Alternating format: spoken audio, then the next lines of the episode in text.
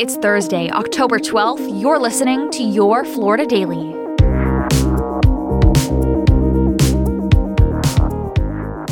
I'm Katrina Scales.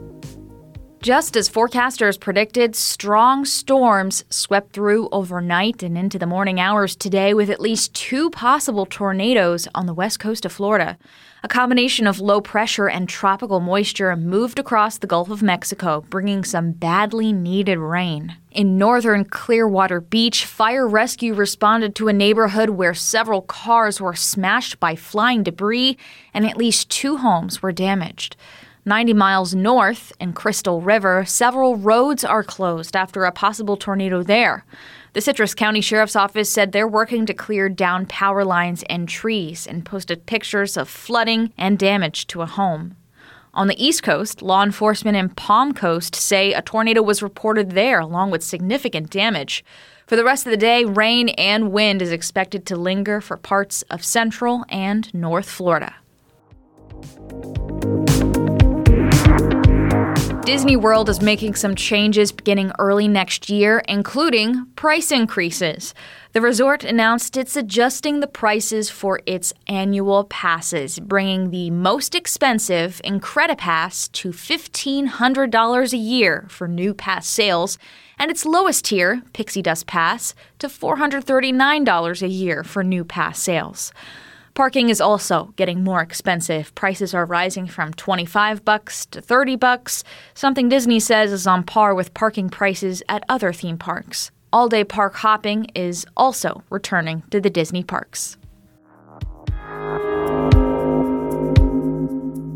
And rapper 50 Cent is filing a lawsuit in Florida over custom motorcycles he says were never finished, court records show.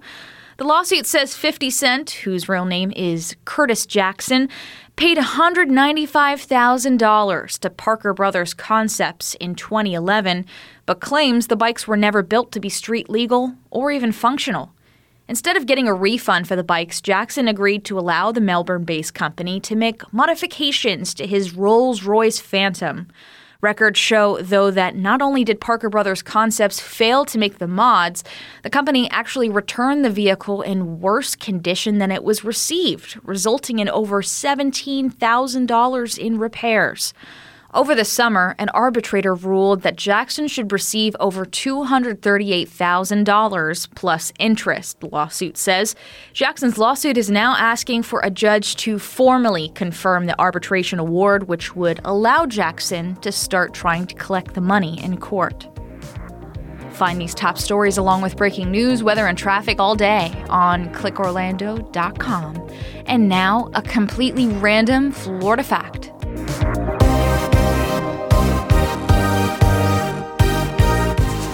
Only long-time Floridians may remember this one. Did you ever eat at Burger Queen?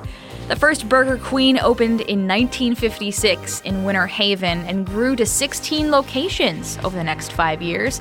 It was later bought by businessmen who expanded the chain in Kentucky.